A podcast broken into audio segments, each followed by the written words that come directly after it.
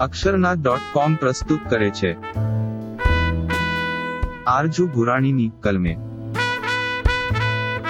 લાગણીઓનું ગુલ્લર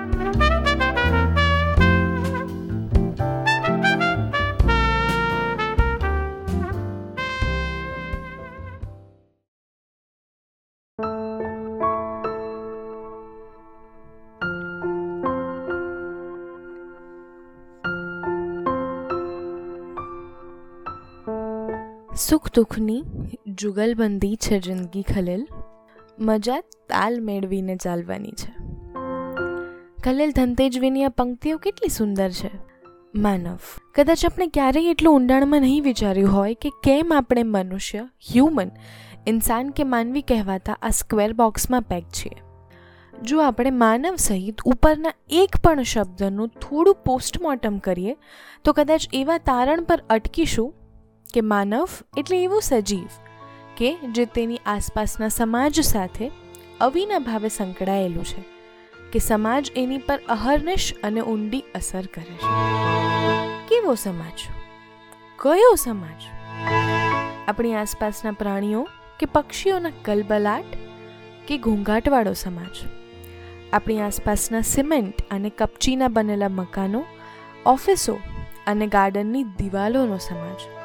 અગણિત ટોળાની ભીડથી અંજાઈ ગયેલો સમાજ કે પછી આજના કમ્પ્યુટર યુગના કોપી પેસ્ટ કે કટ પેસ્ટ કે છેવટે રિપ્લેસ કીનો ઉપયોગ કરતો સમાજ?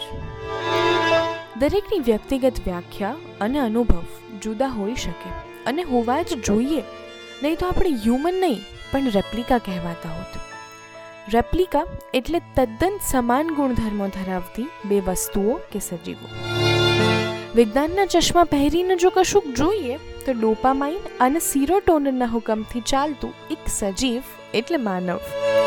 આ બંને અને બીજા કેટલાય અંતસ્ત્રાવો કે હોર્મોન્સની ચાવી પડી છે આપણા અંતરના પેટાળમાં. જ્યારે જરૂર પડે ત્યારે અથવા ઓટો પાયલટ મોડમાં શરીરના કોઈ પણ તાળા ખોલતી અને બંધ કરતી આ ચાવી આપણને સૌને જીવંત રાખે છે. જીવંત હોવું એટલે ફક્ત શ્વાસ ચાલવા કે હૃદયમાં રક્તનું પરિભ્રમણ થતું રહે એવું નહીં જ.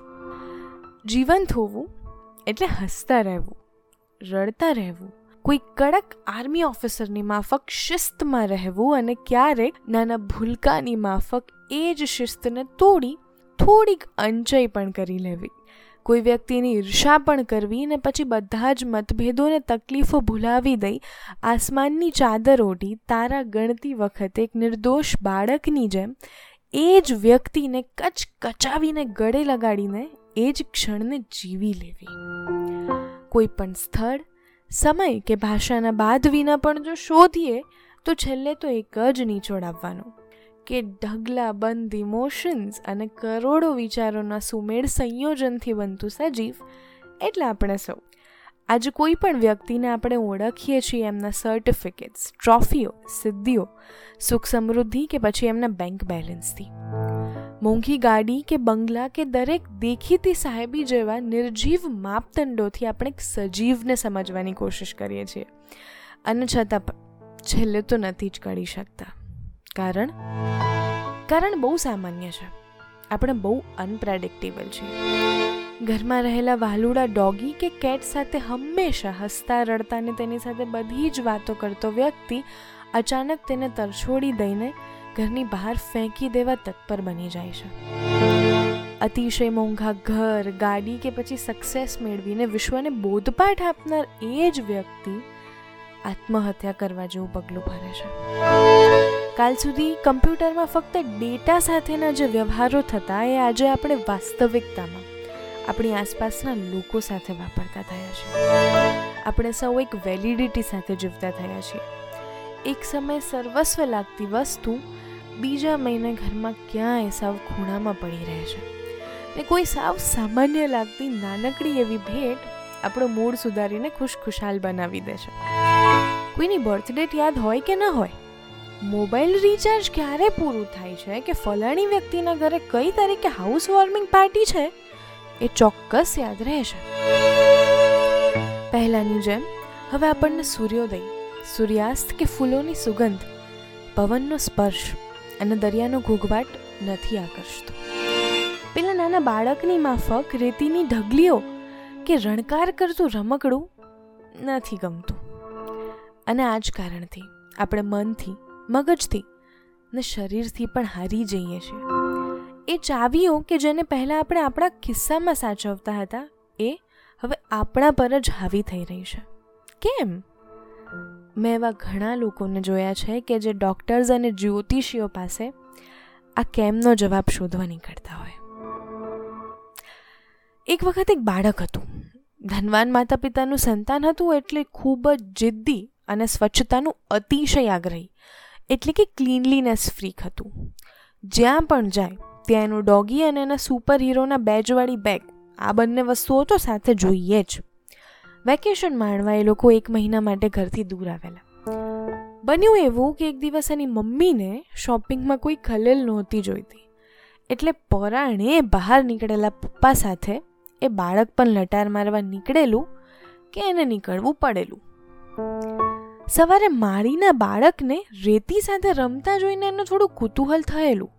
એટલે એ રેતીને જોવી હતી. એટલે કંઈ ખાસ જીદ કર્યા વિના એ બાળક માની પણ ગયું. હંમેશા વેકેશનમાં આવતા ત્યારે તેમના સી ફેસિંગ અપાર્ટમેન્ટમાંથી જોયેલા દરિયાને આજે પહેલીવાર અડવાનું થયું. પાણીનો સ્પર્શ કેવો લાગે? ઘરમાં શોપીસ તરીકે પડ્યા રહેતા છીપલા કેવી રીતે મળે ને કેવા દેખાય? એ આજે પ્રથમવાર જ એણે જોયું અને અનુભવ્યું. માડીના બાળક સાથે રમતા રમતા ભીની રેતીને એણે કેટલીય વાર સૂંઘી, એને હાથમાં પકડવાની કોશિશ કરે અને રોતી સરકી જાય એટલે ફરી મુઠ્ઠી ભરી અને આ મેં બંને ખૂબ મજા કરી. આવું એ બાળકે લગભગ પંદરેક મિનિટ કર્યું ને એકદમથી ઊભા થઈ એણે ભીની રેતીને એના ખિસ્સામાં ભરવાનું શરૂ કર્યું. એક ખિસ્સું ભરાઈ ગયું એટલે બીજા ખિસ્સામાં થોડા છીપલા પડેલા એ ભર્યા. ને પછી પપ્પાને કહે કે ચાલો હવે ઘરે જઈએ. આ બધું જ શાંતિથી નોટિસ કરતા એના પપ્પાને હવે અચરજ થયું. રમવા સુધી તો ઠીક હતું, પણ આ બધું ઘરે લઈ જવું? આ બધો બદલાવ કેમ આવ્યો? એ એમની સમજની બહારનો વિષય હતો. એમણે સમજાવ્યું, પણ એ બાળક ટસનુમસ ન થયું.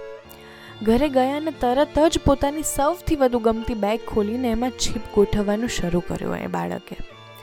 પણ તેમાં રહેલા મોંઘા રમકડા ને ગમતીલા સ્ટીકર્સ બહુ જગ્યા રોકીને બેઠા. હતા એ બધું જ કાઢી એણે છીપલા એમાં ભર્યા. અને પેલી રેતીને એક સરસ કાચના કન્ટેનરમાં ભરીને બેગમાં ગોઠવી. ને આ જ સમયમાં એની મમ્મી પણ પાછી આવી ગઈ.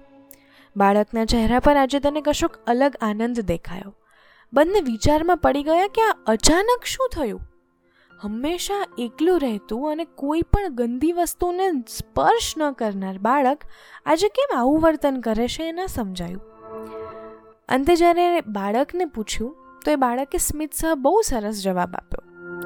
તેણે કહ્યું કે મને રેતી અને છીપ સાથે રહીને એમની સુગંધ અને સ્પર્શથી સારું લાગ્યું.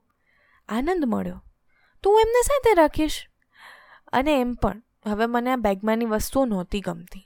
મારા બધા જ ફ્રેન્ડ્સ પાસે એ જ સરખી સ્ટાઇલના રમકડાના સ્ટીકર્સ છે. પણ આ કંઈક નવું છે. મારા કોઈ ફ્રેન્ડ્સ પાસે નથી. સાવ સીધી વાત છે. પહેલાં બેગની વસ્તુ ગમતી હતી. કેમ? કે બધા પાસે નહોતી. હવે છે, તો એનો ચાર્મ નથી. વજન લાગે છે. ભીની રેતી અને છીપલા ગમ્યા, તો ત્યાં પછી ચોખ્ખાઈ કે કોઈ સ્ટાન્ડર્ડ્સ ન રહ્યા. આપણું પણ આવું જ છે.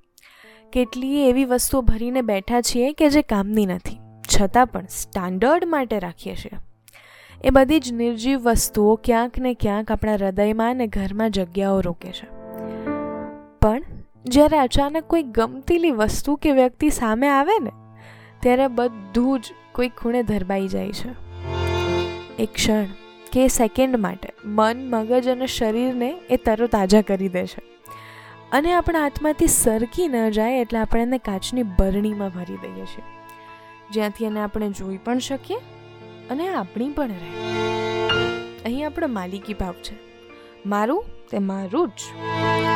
વાપરવું પણ નથી ને વહેંચવું પણ નથી. પણ આ બધામાં આપણને એવું નથી યાદ રહેતું કે આ એકઠી કરેલી વસ્તુ ક્યારેક તો કહોવાઈ જશે. એમ જ પડ્યા પડ્યા રેતીની પેલી સ્મેલ કે સુગંધ કે જેનો ચામ હતો, એ ફાઉલ સ્મેલ એટલે કે દુર્ગંધમાં તબદીલ થઈ જવાની. ને પછી જ્યારે એ બરણી વર્ષો પછી ખોલીશું ને, ત્યારે કદાચ એ દુર્ગંધથી આપણે બેભાન પણ થઈ જઈએ. એવું જ સંબંધોનું છે, લાગણીઓનું છે.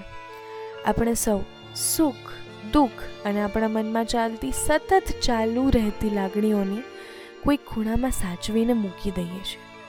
એવું વિચારીને કે પડી હશે તો ફરી વાપરીશું. વસ્તુઓને સાચવવામાં અને ભેગી કરવામાં આપણે ભૂલી ગયા છીએ કે શોકેસમાં આપણે જે ખૂબ સુંદર બધા મગ ભેગા કરીએ છીએ, એ જ મગમાં ચા કે કોફી પીતી વખતે કોઈક ચિયર્સ કરવાવાળી વ્યક્તિની પણ જરૂર પડશે.